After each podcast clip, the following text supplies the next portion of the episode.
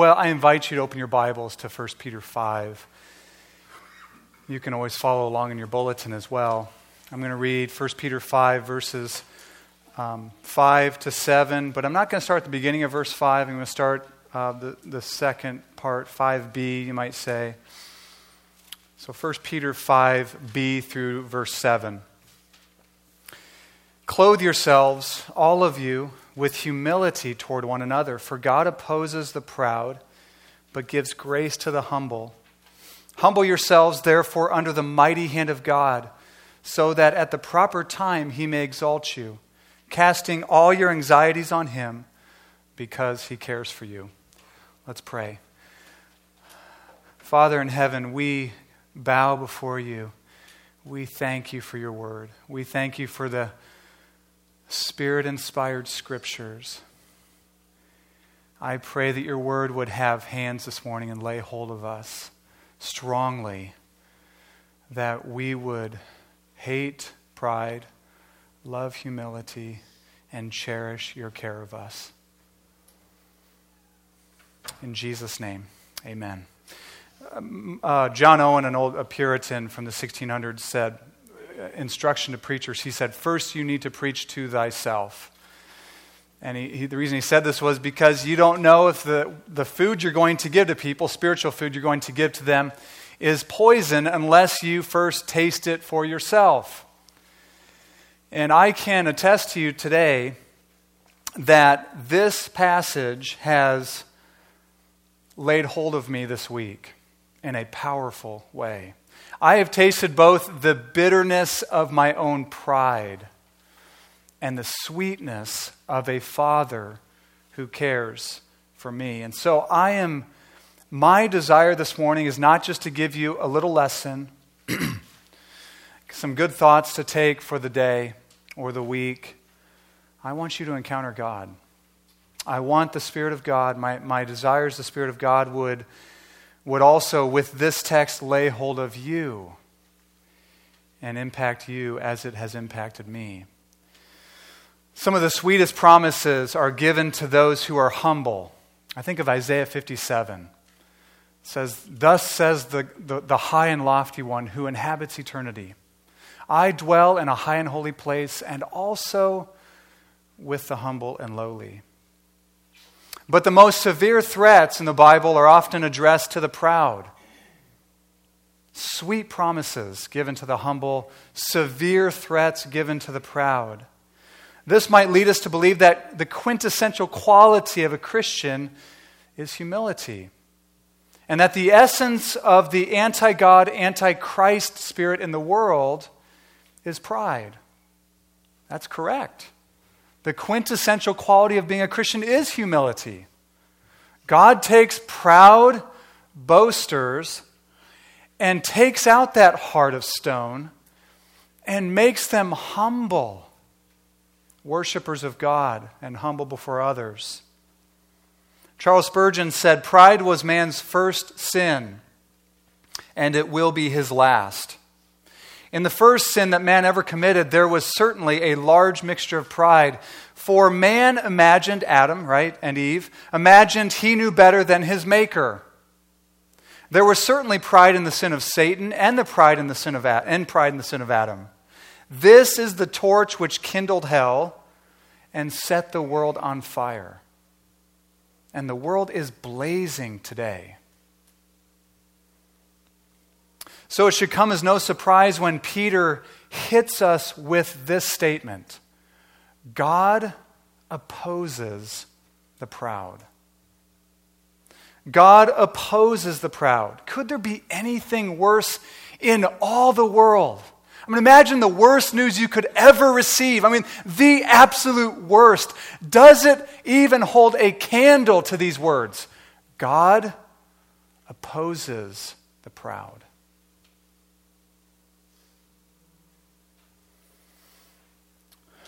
Nothing worse than being opposed by an omnipotent God. This does not mean that God passively dislikes pride. No, this word opposes means that God literally ranges in battle against the proud. The word oppose here is the is a very similar word, word to, what, to, um, to the word just a few verses later that describes what we are to do in our battle against the devil. In ver- chapter 5, verse 9, just two verses later, it says, Resist him, resist the devil. Similar word to God being opposed to the proud. Except our resistance of the devil is one of defensive withstanding his onslaught, whereas God's opposition to the proud is him mounting an offensive against the proud. So to say pride is a danger is the understatement of the, the ages. It is a deadly danger. It is a grave danger. It is like saying ISIS is a danger to Christians still living in, in Syria. That's a no brainer, right? It's like saying a wolf is a danger to a lone sheep, or a pride of lions is a danger to a single wildebeest. Poor wildebeest. Uh, they're, they're always, I mean, they, they're just, there's always this lonely wildebeest being hunted down by pride of lions. It's like saying cancer is a danger to a brand new newborn baby. Like a bloodhound, you and I can sniff out pride in the loud boaster from a mile away. We probably are not in as much danger of falling into that form of pride, but what Peter identifies as pride in our text almost on the outside looks like the opposite of pride. And it is a great danger. What is this pride? What is it? It's this anxiety. Being weighed down with cares, concerns, worries. It keeps us from humbling ourselves under God and keeps us from walking in humility toward others. So here's just taking a step back, here's the big idea, I think, from this text. This is what this passage, you look at these three verses, here's what it's saying to us. And then I want to unpack it and show you from the text.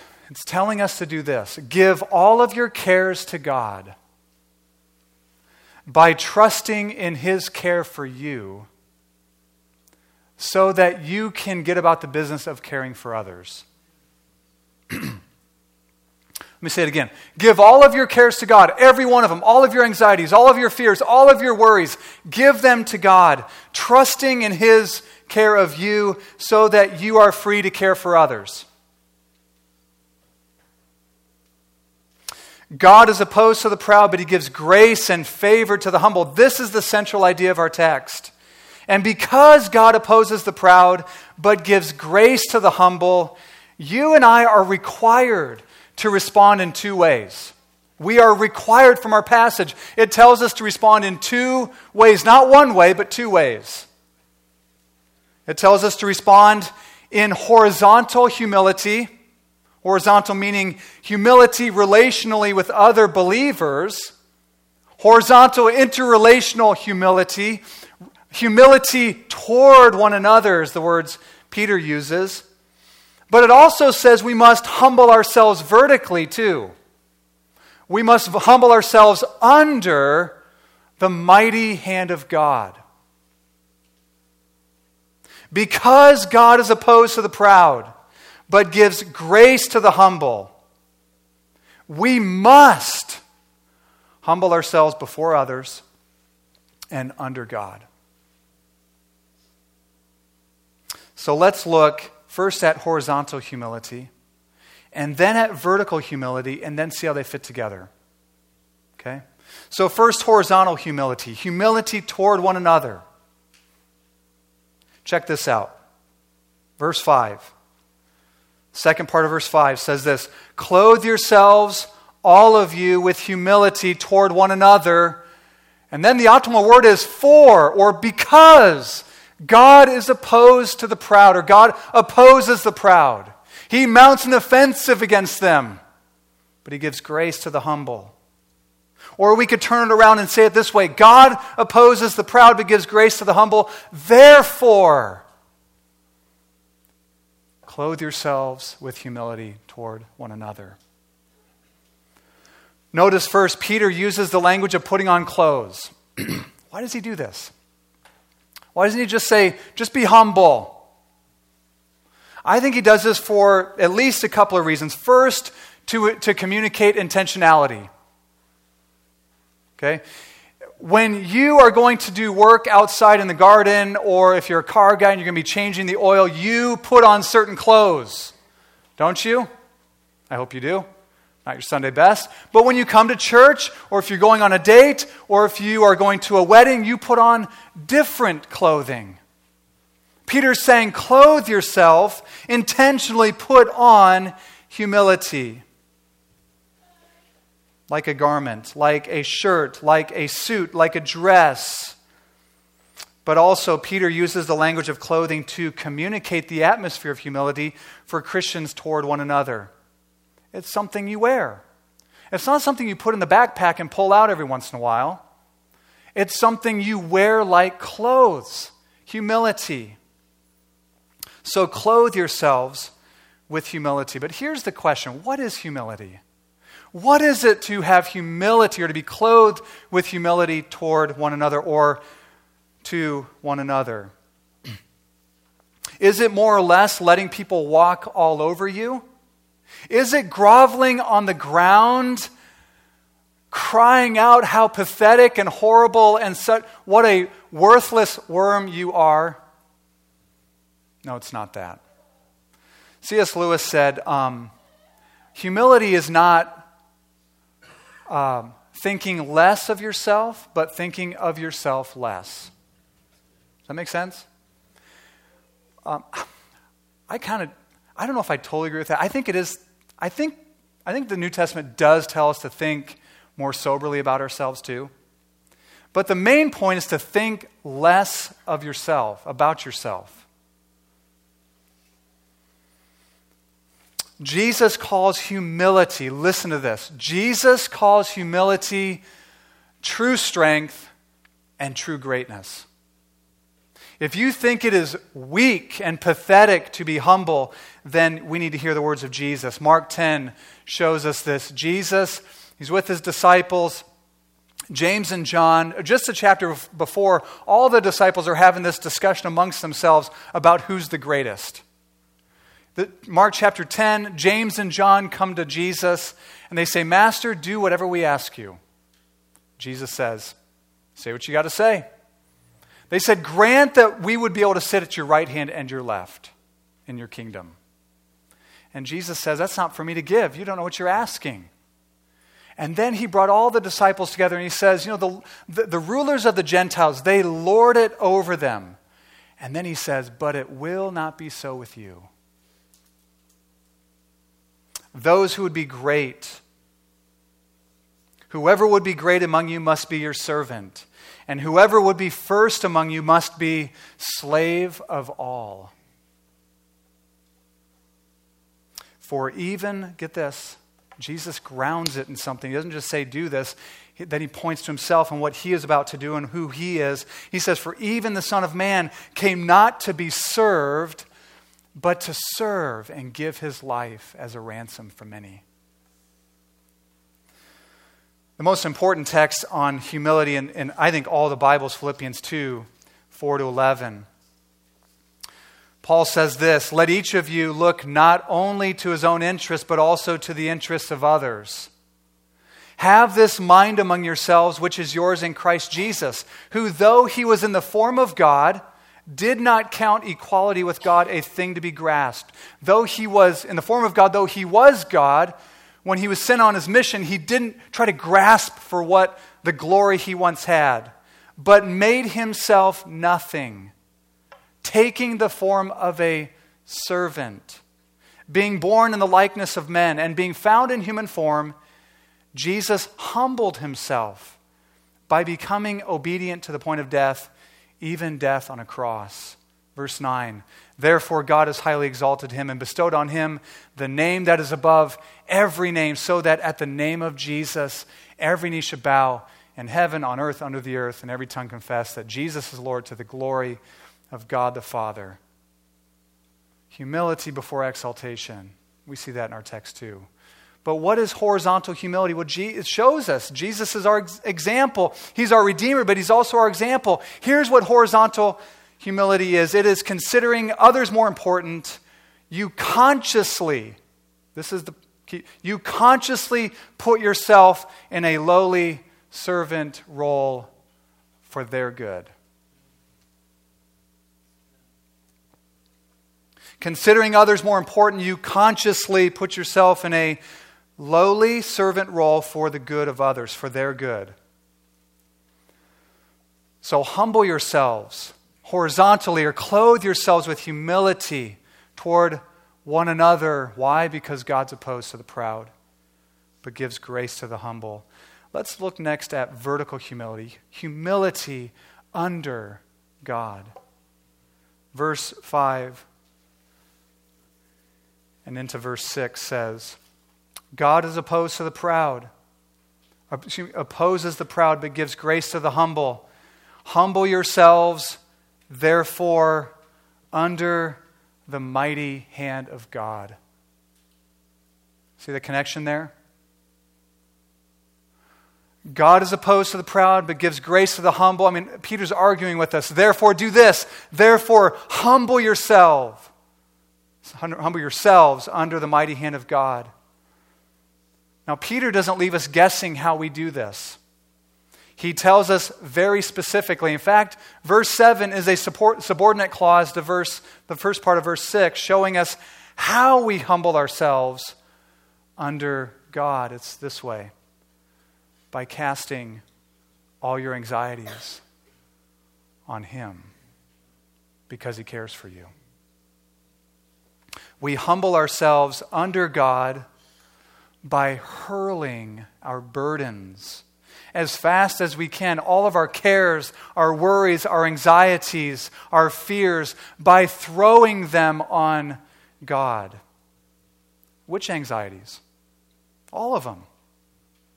Don't lug any of them around. Throw all of them on Him. I didn't look it up, but there's a psalm that I love this psalm. It says, um, praying to the one who daily bears our burdens the one who daily bears our anxieties, the one who daily bears our cares and our worries and our fears.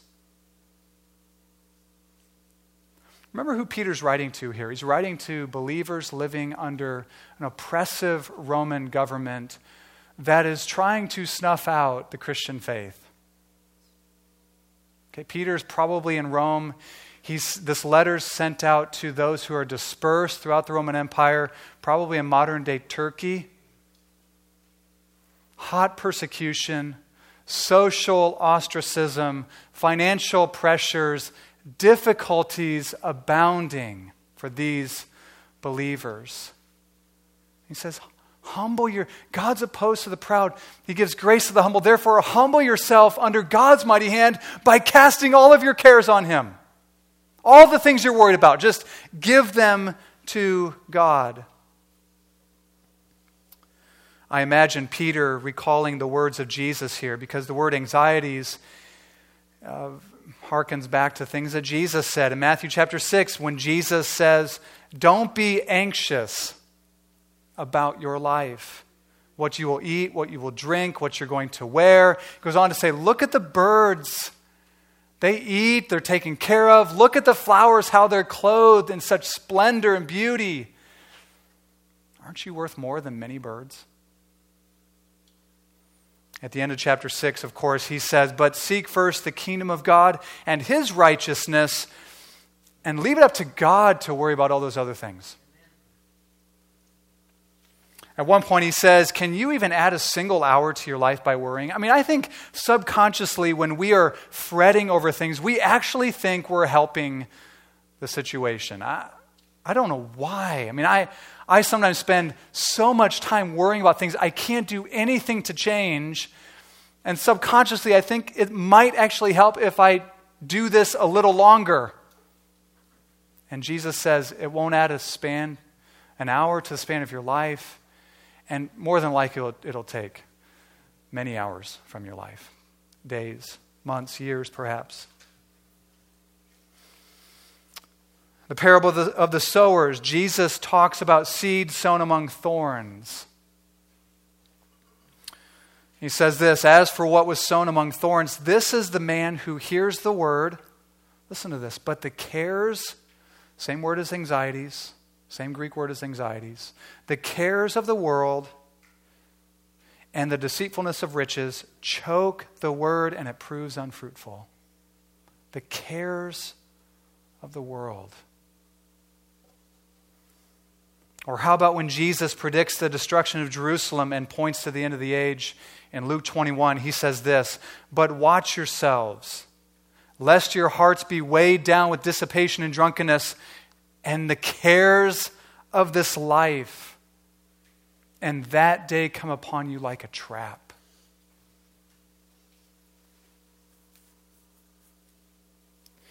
So, what are these anxieties? Pressures. Ever feel pressure in life? Does sometimes life just seem like that's all it is?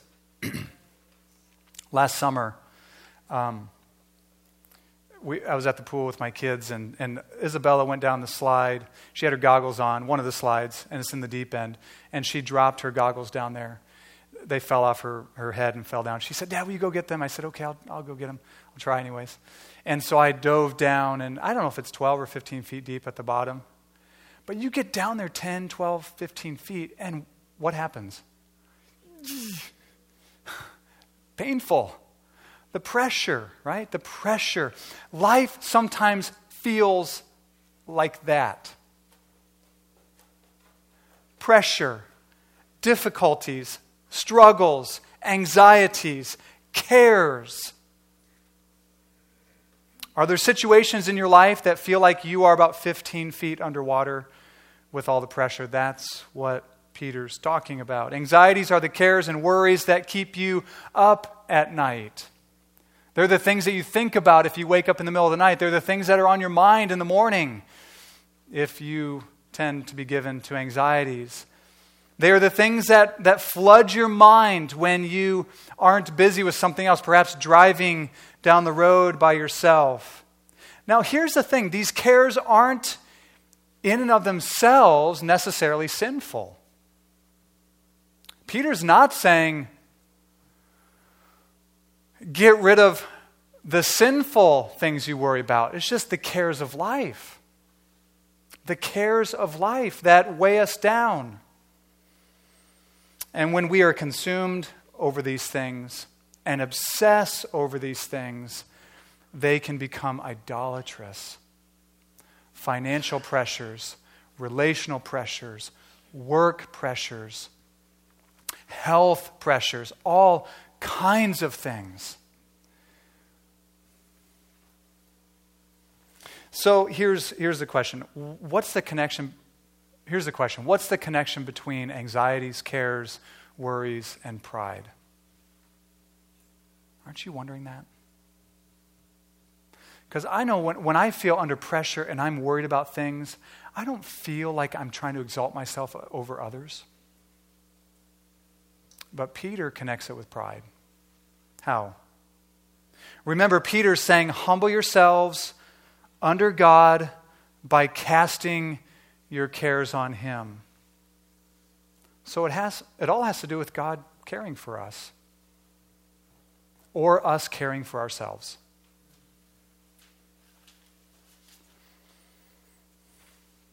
Anxiety at its root is unbelief unbelief that God will take care of you.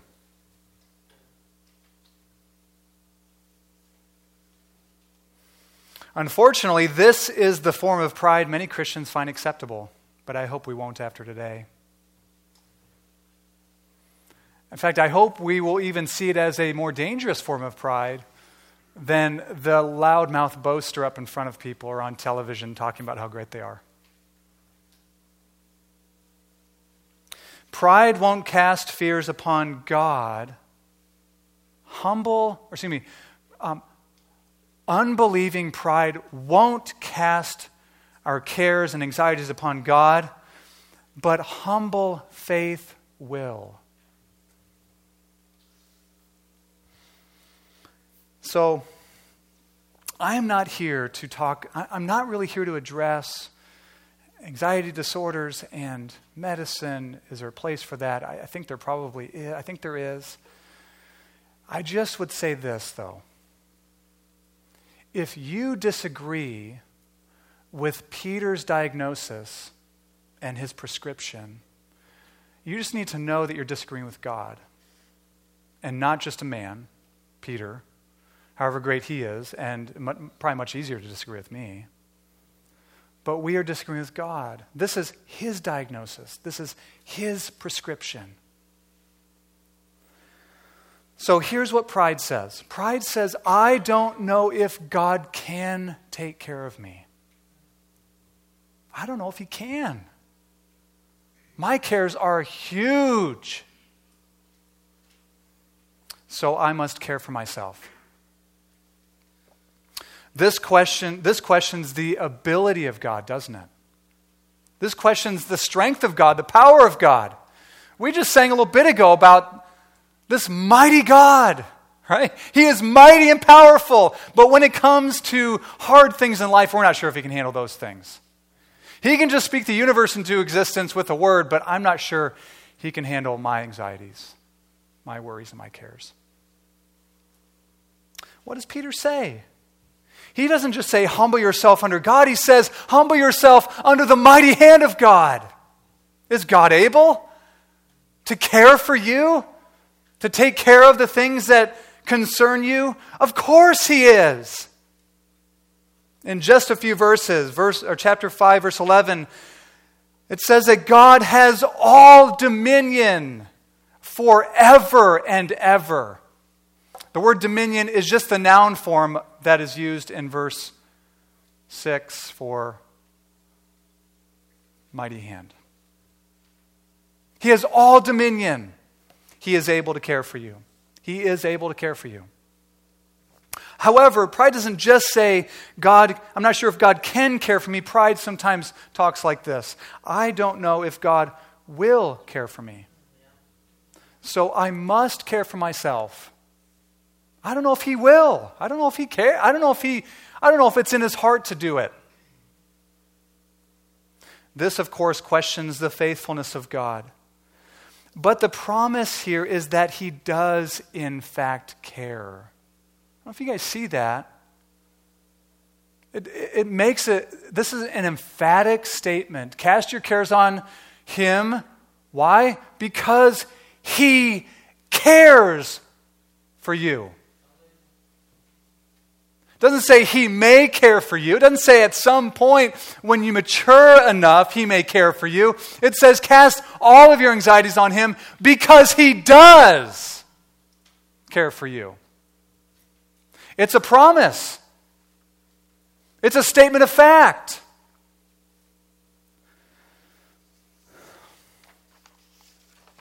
The word cares is an active verb in the present form. In other words, he cares today, he'll care tomorrow, he will care for you a year from now, he'll care for you five years from now, 10 years from now, 60 years from now if you live that long, and to the very time you die. And then, of course, he'll care for you forever after that. In other words, he cares and always cares for his children. Listen to what J.I. Packer says in his book, Knowing God. God knows me as a friend. Isn't that sweet? One who loves me. And there is not a moment when his eye is off me or his attention is distracted from me. And no moment, therefore, when his care falters.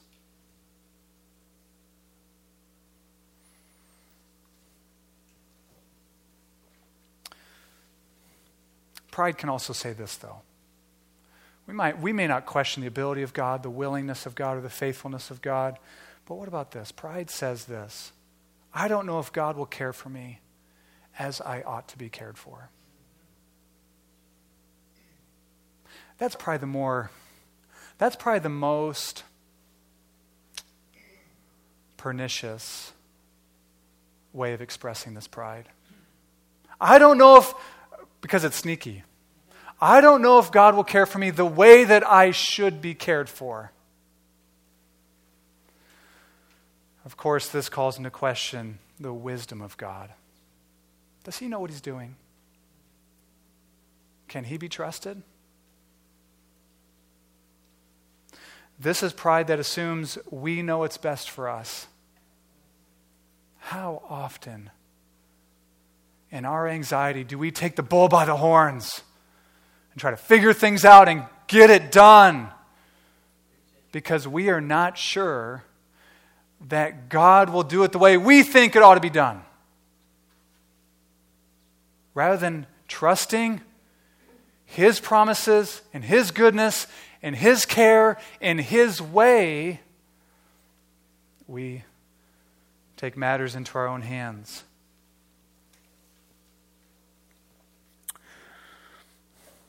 We don't know what's best for us.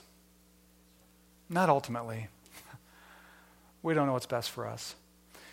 Which is why we are told the result of casting our anxieties on God is this so that at the proper time, at the proper time, he may exalt you. I think other translations might say something like in due time. At the proper time. When is the proper time?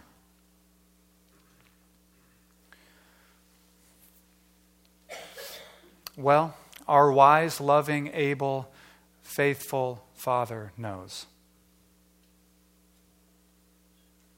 He knows when the proper time is. And so all of a sudden, we, we see horizon, humility horizontally, clothing ourselves with humility toward one another. It's putting ourselves in a lowly position to serve the benefit or good, the good of others. We see vertical humility as humbling ourselves under the mighty hand of God which means casting our concerns and cares upon Him. So we see how this comes together, right?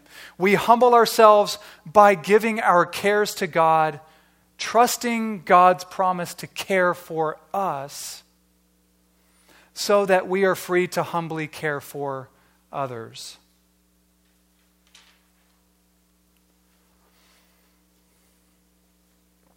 It seems to me like the crux of the matter is this Does God really actively, presently care for his people?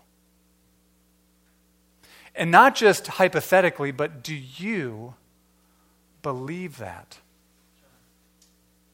Because if you walk out of here with just something else stick in your brain for a couple days, without this overwhelming sense oh my goodness, God cares for me. Oh my God, He actually cares for me. Then you will walk out. If you don't, if you that doesn't land on you today or later today or tonight or tomorrow, sometime you will be hoarding all of your cares to yourself, not giving them to God, so consumed and, and obsessed with them that you will give no thought to how you are to humble yourself and serve the good of others. So, does God care for us? For those who have repented of their sins and trusted in Jesus, trusted in Jesus alone, not Jesus and, not Jesus and you, or Jesus and prayers, or Jesus and attendance, church attendance, or Jesus and Bible reading, but just Jesus alone, his finished work.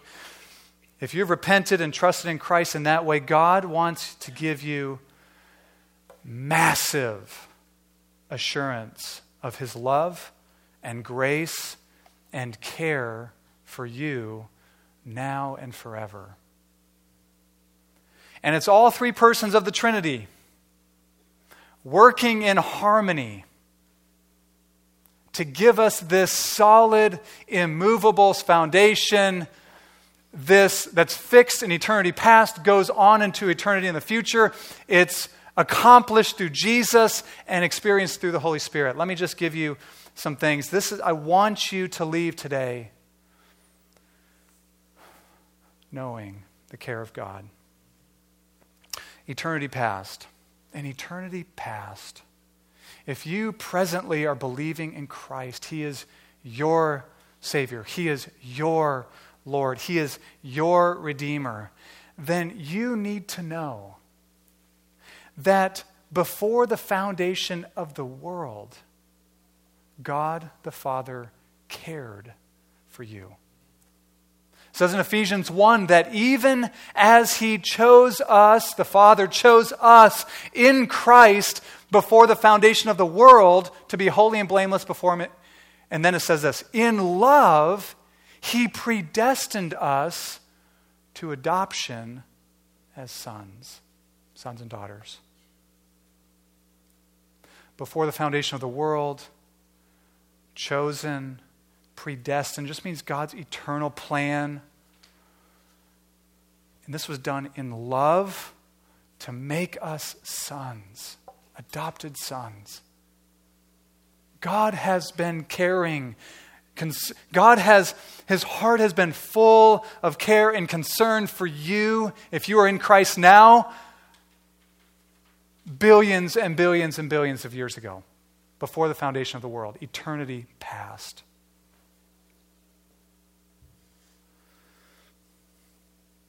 And then, in time, at just the right time, God the Father sent the Son into the world.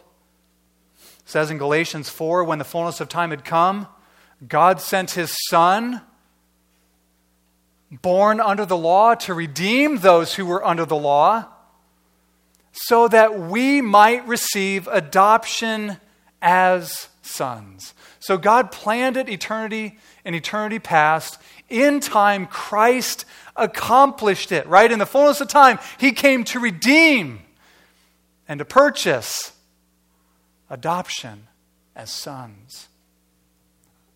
I love how Paul says in Galatians 2, making it personal. It's not just this big group of people that I think I'm in there somewhere, redeemed. Paul puts it this way He loved me and gave himself for me. Christ, Jesus. Later in Galatians 4, it says, The Spirit is given into our hearts, crying out, Abba, Father. Has that ever happened to you? You just, I mean, just, you just, something wells up inside of you, and you just are overwhelmed with God's love and grace towards you in Christ. What is that? That's the Holy Spirit welling up within you. Maybe you've even said, Abba, Father. You've repeated those words. You just said, Father, God, you are great. What is, that's the Holy Spirit. That's the Holy Spirit reminding you of God's loving care for you. He will not take his eyes off you. When Silas was two, I mean, all my kids, but he's the youngest. So when he was two and he had he had the propensity to do this more often than my other kids. we were out in the driveway playing or whatever. He just sometimes make a beeline for the street. All right, like lots of two year olds. Maybe, anyways. And so I would not take my eyes off that boy because he would hurt himself. God will not take his eyes off you not only has the Father chosen in eternity past, Christ accomplished in time, the Holy Spirit presently revealing to us the love and care of God.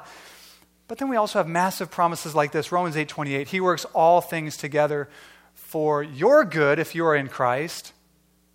Not just generally for the good of everything and everybody. No, no, no. This is a promise for believers. He works all things together for the good of those who love him and are called according to his purpose. All things. This concern, this care, this anxiety, it fits into all things. And he's working it for your good. We have a promise like this My God, Paul says, will supply all of your needs. Which ones? All of them. Doesn't say wants, says needs. He'll supply all of your needs according to his riches in glory in Christ. And then, of course, we just sung it a little bit ago. Our God is able to keep us from stumbling and make us stand, present us blameless before God's throne with great joy. Let me ask you a question. What are you anxious about? What are you, what is hanging over your, what is weighing you down? What, what cares are just loading you down? Is this God your God? If He is, then now give them to Him. See, what I'm trying to do is load your mind and heart up with these big thoughts of God so that you see it's unreasonable for me not to cast them on God. Unload your cares now and give them to the one who cares for you.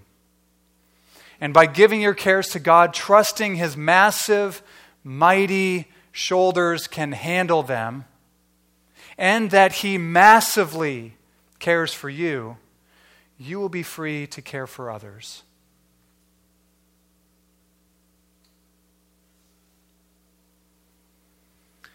So, don't wait. don't, don't think, well, I'll go home and think about some of these worries I have. And think about if it's worth giving them up. That's pride, it's arrogance. It's arrogance. I wonder if God is able or if He's willing or if He will do it the way I think He should, care for me the way I think He should. It's pride. God opposes the proud. So don't wait. Don't leave here loaded down with your cares. You can leave them with God and have a load lifted off your shoulders and live moment by moment, casting your fears on Him who daily bears our burdens, who daily bears all of our cares.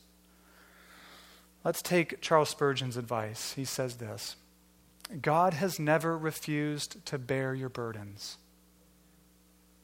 He has never fainted under their weight. Come then, soul, have done with fretful care, and leave all thy concern in the hand of a gracious God.